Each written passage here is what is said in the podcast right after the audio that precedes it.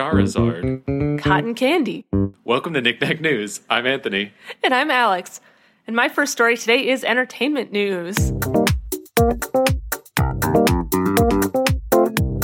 This is from CNET.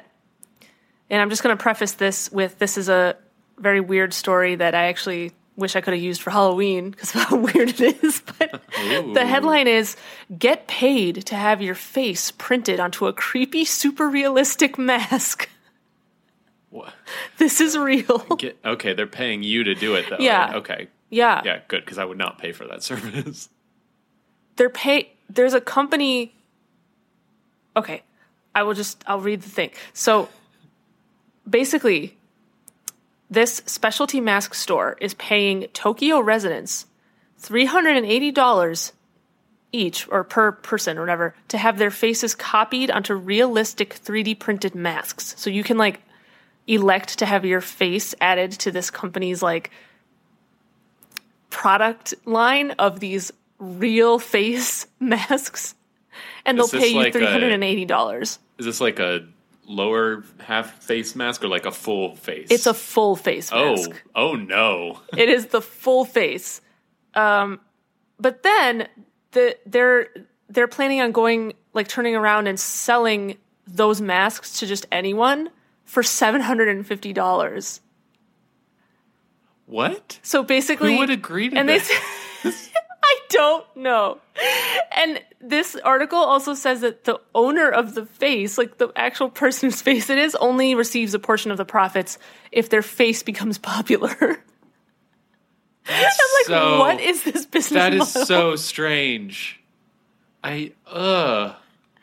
So, yeah, so they're accepting, like, if you live in Tokyo and you're at least 20 years old, you can contact them and they will pay you, what I said, $380 to give them your face and the permission to, like, to make a mask with your, and to just sell your face. Of your face, yeah, forever. Yeah, that's so weird. I don't like that.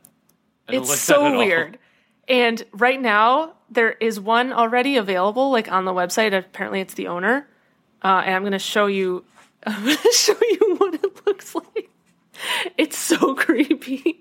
I don't know. Thank you. Like, this is what it looks like when the person has it on. Oh, that's awful. I hate it. It's so weird. So the best part of this this article is this statement from this company. "We will buy and sell your faces. A science fiction story has now become reality. No one yet knows what will happen to a world full of the same faces as you." That was quoted as a statement from the company. What? Like, who are these people? Now I'm like, okay, maybe that was, like, because it's a Japanese company and maybe it was, like, translated. I'm sure there's something there, but, like, also you kind of just painted yourself as, like, an evil future corporation that's just going to, like, make everyone have the same face or something. What the heck is that? Kind of creepy. So, okay, I think I didn't mention the actual name of the company. It's Kamenya Omoto. They actually already had a business selling masks for theater groups that depict, like, apparently figures from folk tales or, like, demons and ghosts and animals and all sorts of different things, and make, like, realistic looking masks. And now this is, like, their new product line or something. People. It's real people. So it's very strange. But if you live in Tokyo and you're listening to this and you feel like you want that money, if you need a real quick 380, I mean, this is available to you as an option, as a money source. I will judge you for choosing to do this, because that's so strange. Do you judge more the people that submit their faces to this company, or the people that buy somebody's face on a mask? That's a great question. Honestly, because I think it's worse to purchase somebody's face and wear it as a mask for any reason. Yeah, that is just so weird to me. Yeah, I think I would agree with you. But I also, I don't know, I judge them both for sure. My first story is random local news. And it's an update. Oh. This is from ABC News. You may remember I think it was last episode. Yeah, it was. Time is hard. We talked about the monolith that popped up in Utah. Yeah, the monolith. So there have been, usually over the course of the week, if I see like a story that I think might be interesting, I'll like flag it. I'll like send it to myself in an email. I sent like 3 stories about this monolith to myself because there kept like being updates on it. But basically, the first update was that it disappeared overnight one night, and people weren't sure how. I did see that one, but I haven't seen anything since then. Okay. The second thing is that a similar one has been spotted in Romania. Like, a similar monolith has just mysteriously appeared in Romania, like in a random town. It also in a remote location? It didn't. This one wasn't as remote. It was near a town. Oh, okay. But it was very similar to it, and it also just, like, appeared. And then the third thing is that people actually photographed the people taking the first one. So we know for sure it's not aliens or anything. It's just people. Well, we know that people took it. We don't know what for. But we still don't know how it got there. Yeah. Right? Yeah. No idea. Has anyone figured out how it got there? No. No, that's still a mystery. So now that I've spoiled everything, I'm just going to go through this story. But okay. So the monolith that mysteriously appeared out of nowhere in the Utah desert was removed from its location in the middle of the night over the weekend, while a similar structure showed up in Europe. And I should say this story I think came out before the people who photographed the people removing it released those photographs. So this is before they knew that part. Okay. Just to give some context here. Cool. So the U.S. Bureau of Land Management said agents discovered on Saturday that the structure was gone from its location in the southeastern Utah desert. The agency said in a Facebook post Saturday night, "The Bureau of Land Management did not remove the structure, which is considered private property. We do not investigate crimes involving private property." So they're no fun. While the monolith no longer has a footprint in the U.S., a similar structure appeared out of nowhere in Romania over the weekend. Onlookers spotted a similar metal structure in the eastern Romanian city of Piatra Neamt. I have no idea if I'm pronouncing that right. And they shared videos and photos of the structure on social media. So this one's like not remote. It sounds like it just near a town, but still nobody knows how it showed up. Feels to me like it could just be like a copycat situation. Like somebody saw the one in Utah and was like, "I'm going to do that." Just make people think. Yeah, but I don't know. They could have. But no one has officially claimed responsibility for setting up either of the structures as of Monday evening, and as far as I've found, no one still has. On November 8th, this is just a little history about it. If you didn't listen to our episode last week, which you should have, on November 18th, crews from the Utah Department of Public Safety and Division of Wildlife Resources discovered the structure while doing a helicopter survey of sheep in the area. The discovery sparked questions, jokes, and speculation about the structure's origins. And although officials didn't disclose the exact location of the monolith, interested hikers took to the desert to see the object in person and shared their experiences on social media. Apparently, a lot of people still managed to find it. And at one point, coordinates got shared on Reddit, so it was all out there for people to see. Bureau of Land Management officials, however, warned that the desert is public land and any development on public lands must be approved by the agency. They also reiterated that visiting the site where the monolith stood is prohibited, as there are no restrooms or cell phone service, and only high clearance vehicles are allowed. So you really shouldn't go over there. And it sounds like there was actually some like damage to local vegetation and stuff because people were parking on it and that kind of thing. And that's not good. Yeah. Well, is that why they removed it? I don't know, probably, but we don't know who. But it doesn't sound like the Bureau of Land Management is saying they didn't. So we don't know who took it.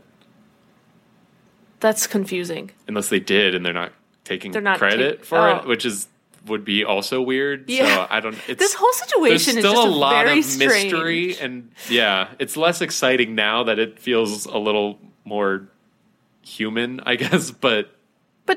No, the only thing that happened was weird. Like some people came and took it. Yeah, that's true. Okay. We still don't know how it got there.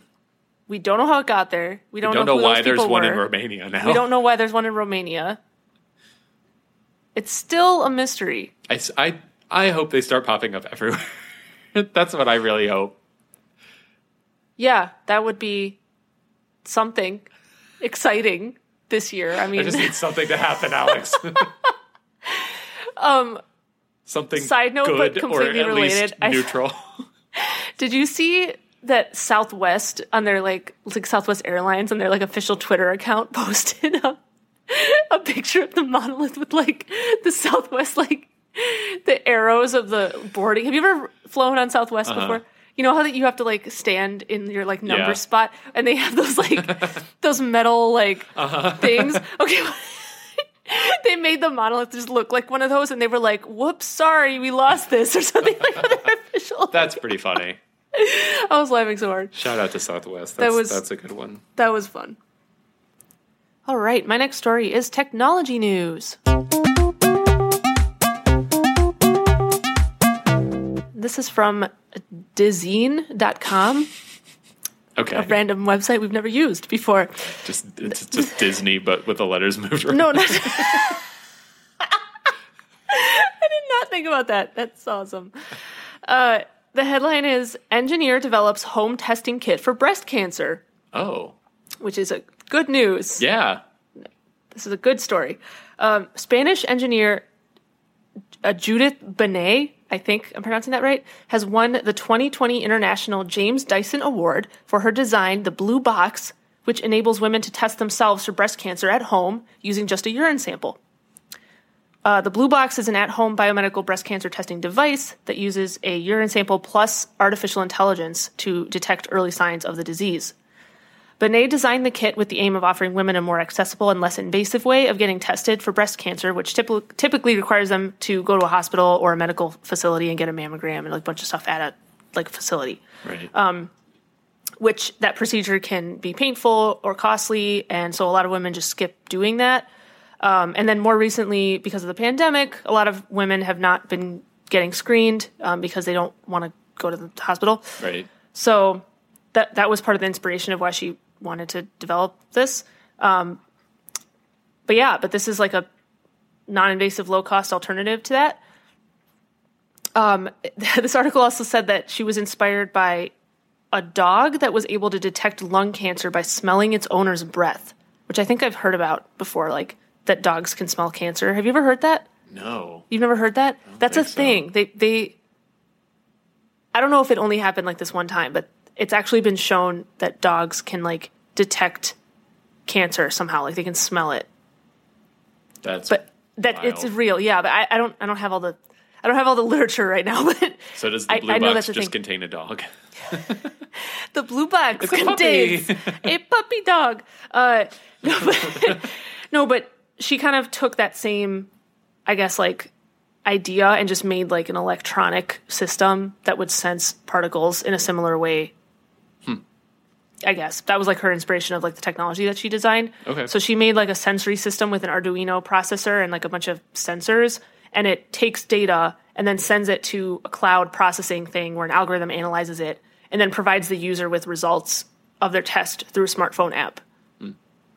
So that's like kind of how it all works. And then the app can also put the person in touch with a healthcare provider too.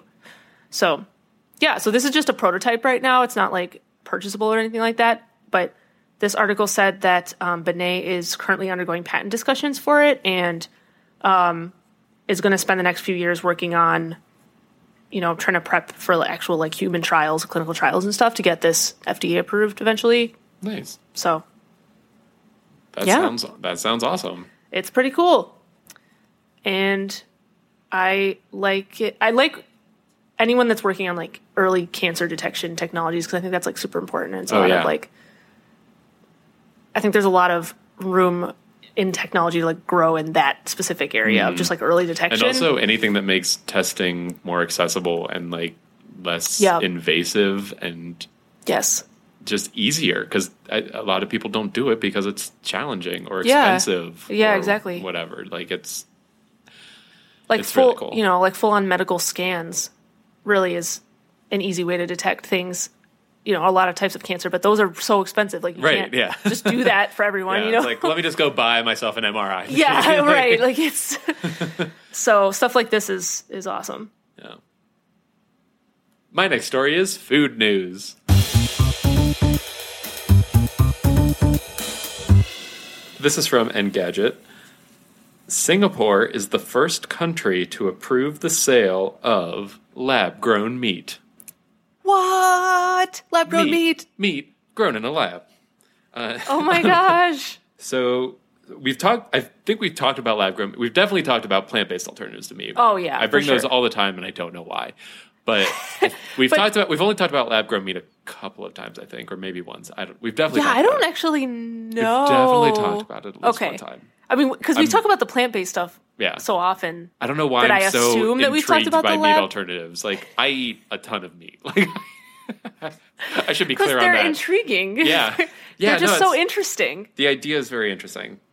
So on Wednesday, the City States Food Agency gave Eat Just, a U.S. startup best known for its plant-based egg substitute, not that well known because I've never heard of it, they gave them the go-ahead to sell their lab-grown chicken as an ingredient in chicken nuggets.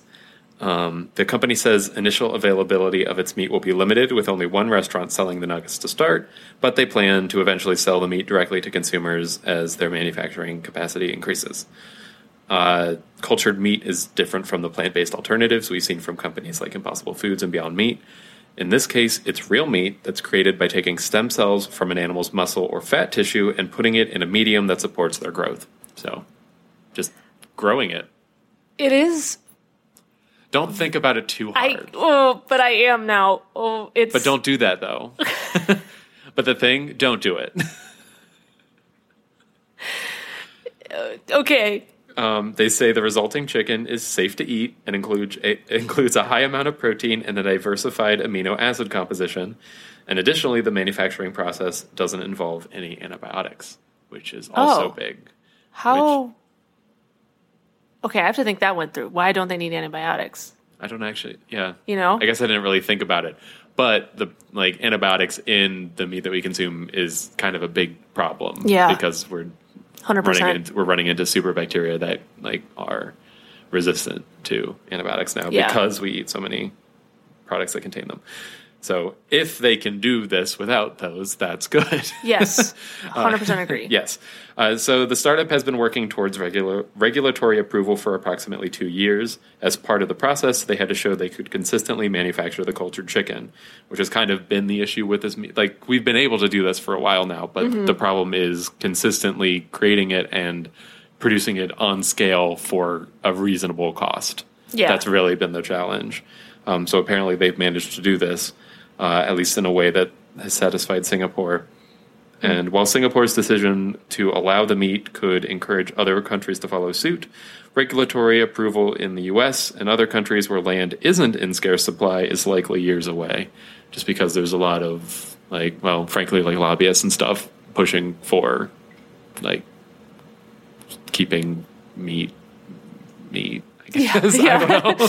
Yeah. That are just against this because it would cut into their sales. Right. But I think it's super intriguing, and again, I eat meat, but I do get the moral what's the word that I want here?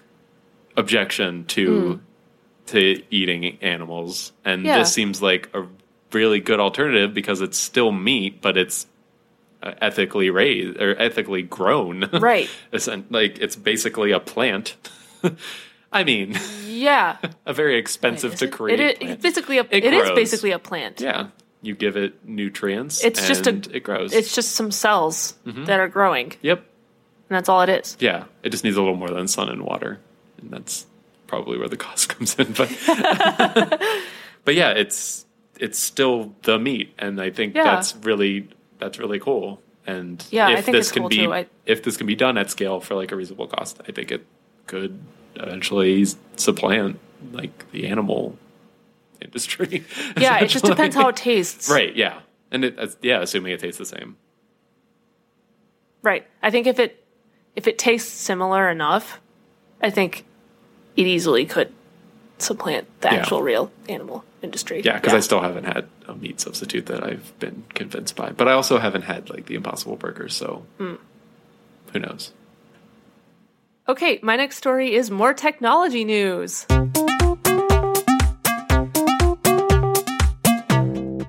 This is from fizz.org.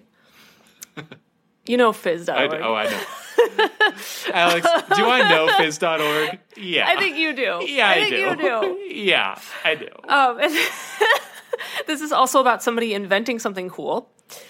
The headline is, physicist creates N95 type respirators using a cotton candy machine. Oh. Yeah. So, Mahesh Bandi, a physicist at OIST Graduate University in Okinawa, Japan. I guess this also takes place in Japan. Yeah, I was going to say, a lot of Japanese stories. Has found a way to produce an N95 type respirator mask filter that is less expensive and quicker than conventional approaches. So some background. Research has shown that N95 respirator masks, which are face masks that have electrocharged filters that can attract and hold viruses, which I actually didn't realize that. Yeah, it's interesting because apparently they can actually fill up over the course of a day, so you actually can't breathe through them by the end of the day. Because really? They actually capture stuff. Because they capture the stuff. Yeah. I didn't know that. Yeah. I didn't know they had electrocharge and they were capturing things. Yeah, so I learned things. That is super cool. Yeah, it's very cool. So research has shown that that type of mask is very effective at preventing viruses from passing through them. However, those masks can be expensive and difficult to manufacture, and they're in short supply right now. So this physicist found a way to make a filter as effective as those used in the N95 respirators, but that can be produced quickly and cheaply. With a cotton candy machine. So he came up with this technique that involves heating ordinary plastics, such as bottles or shopping bags, putting them into a cotton candy machine, also known as a candy floss machine, which spins the plastic into a mesh material like cotton candy, except it's plastic. What? And also becomes electrocharged in that spinning process. So basically he's making plastic cotton candy. Then he takes that material and just cuts it into small squares. And then there's some other stuff about making it even more charged. But yeah, so that's basically what the filter is. And he tested these by placing them inside of normal surgical masks, and that was the first thing he did, and he found that the filters worked well, but that doing that wasn't a great option. So then he went and designed his own mask design that is designed to fit these filters that he made, so you can insert and remove them really easily, and reuse the mask part and just remove the filter part. And then he tested it and he found that it was just as effective as the N95 mask. That is so cool. And then because it's made in a cotton candy machine, when you're done with it, you just stick your tongue out and go, and then you just lick it all up and eat it. What you should do is put the cotton candy sugar in there with the mask as it's being made, and then it'll be in the mask. Exactly. Yeah, and it'll taste like cotton and smell like cotton candy. Yeah, just don't eat the plastic part, I guess. Right, just only eat the sugar out of it. Just only eat the sugar part, yeah. Kind of, yeah. Yeah. It'll be very hard. And also, you shouldn't lick your masks after using them. Please do not do that. The whole idea is that it doesn't get into your mouth. Isn't this wasn't this creative? How did you think of this? I don't know, but I just thought that was a really creative thing. Yeah, you do wonder what thought goes through somebody's mind before, I got this cotton candy machine. I got all these plastic bags. What happened? Can I do with this? Yeah. Wait a second. I could use this as a melody. There's so many different realizations I feel you have to have. Yeah, to come to this conclusion. But I don't know. I was impressed by it. It seemed pretty cool. But yeah, so he just published the technology. It's in a paper now, so anybody can go read that. And I don't know. The article mentioned that there was no mention of that he's planning on producing it or anything like that. But he just published hey, this is a thing. Yeah. So someone else could technically produce it if they wanted to. Yeah, I wonder if the technology in a cotton candy machine is more affordable, maybe, or easily attained than what they're currently using to make them or something. Yeah, and, that would be a way for manufacturers to produce these en masse. I don't know. Yeah, to produce filters for a mask with that kind of methodology of heating plastic into a mesh instead of whatever they're doing now, which I have no idea. I don't know, magic. My next story is entertainment news. This is from Fox Business. Pokemon card could sell for $500,000, breaking records. How is there a Pokemon card worth that much? You better believe it's Charizard. Is it? So, can I guess what it is? Yeah. Like there's a special. Is it like a dark Charizard? No. Is it a sparkly Charizard? It's a sparkly Charizard. Well, it's a holographic Charizard. Oh, card. That's what I meant. But it's like a. So it's the 1999 Pokemon Base First Edition No. 4 Charizard trading card, and it's holographic, which the article never mentions, but it showed a picture of it. Oh. I don't know. Well, that's an important detail. Clearly they're amateurs here. But yeah, so it's like an original print. Okay, that's cool. A holographic Charizard card, which is rare to begin with, and now incredibly rare, especially one in mint condition like this one. Wow. So the card in question will be sold as part of Golden Auctions holiday auction, with the auction house comparing the valuable card to other esteemed collectibles, such as the 1952 Topps Mickey Mantle rookie card, which is like apparently a famous baseball card or something. I don't know. I'm not the person to ask for that. But I only mentioned that because I want to read their description of the card because it is so over the top. Okay. At first, the two hungered for pieces might seem unrelated, but after pondering the juxtaposition for a minute, real, even compelling parallels emerge. Both items showcase larger-than-life figures who occupy center stage in the fantasies of countless enthusiasts. Both pieces, especially in top-grade preservation, radiate a physical beauty which effectively combines attributes that resonate even with the uninitiated.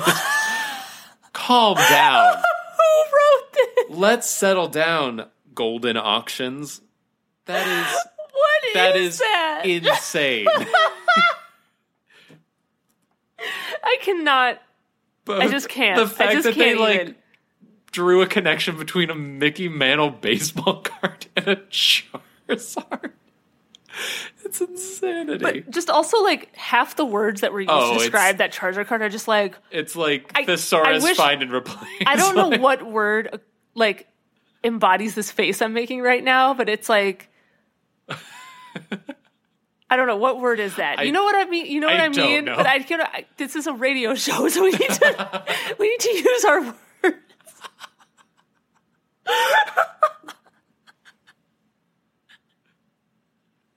And by radio show I mean podcast.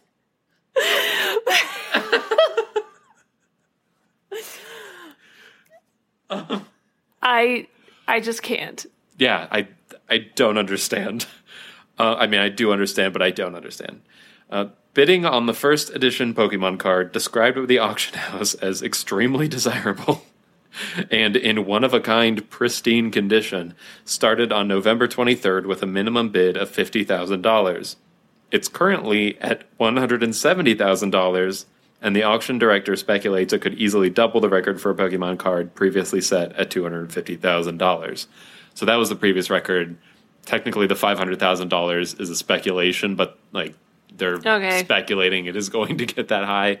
Or, I mean, I have a good feeling it'll at least surpass the 250,000 because it's extremely rare. And in November, another Nintendo franchise broke records at auction when a sealed copy of Super Mario Bros. 3 became the most expensive video game ever sold, fetching a whopping $156,000 at auction. Wow. So that's the most expensive copy of a video game that's ever been sold, and that just happened in November as well. So a lot of... big sales. I was going to say Nintendo should be excited, but they get none of this. So. It's just publicity. Yeah. It's publicity. Publicity is good. Good publicity. I can't, yeah. It's such a hard word to say. Good publicity is... Good, I just said it... Okay. Good, yeah, you said it fine. Yeah. Good publicity. Good publicity. Good publicity. Good publicity. Good publicity. Blah, blah, blah, blah. Yep. Okay. All right. It's time for Breaking News, the part of our show where Anthony and I look up stories that just happened today or were just posted today, and we read them to you on the fly. Masks. Ready, set, go!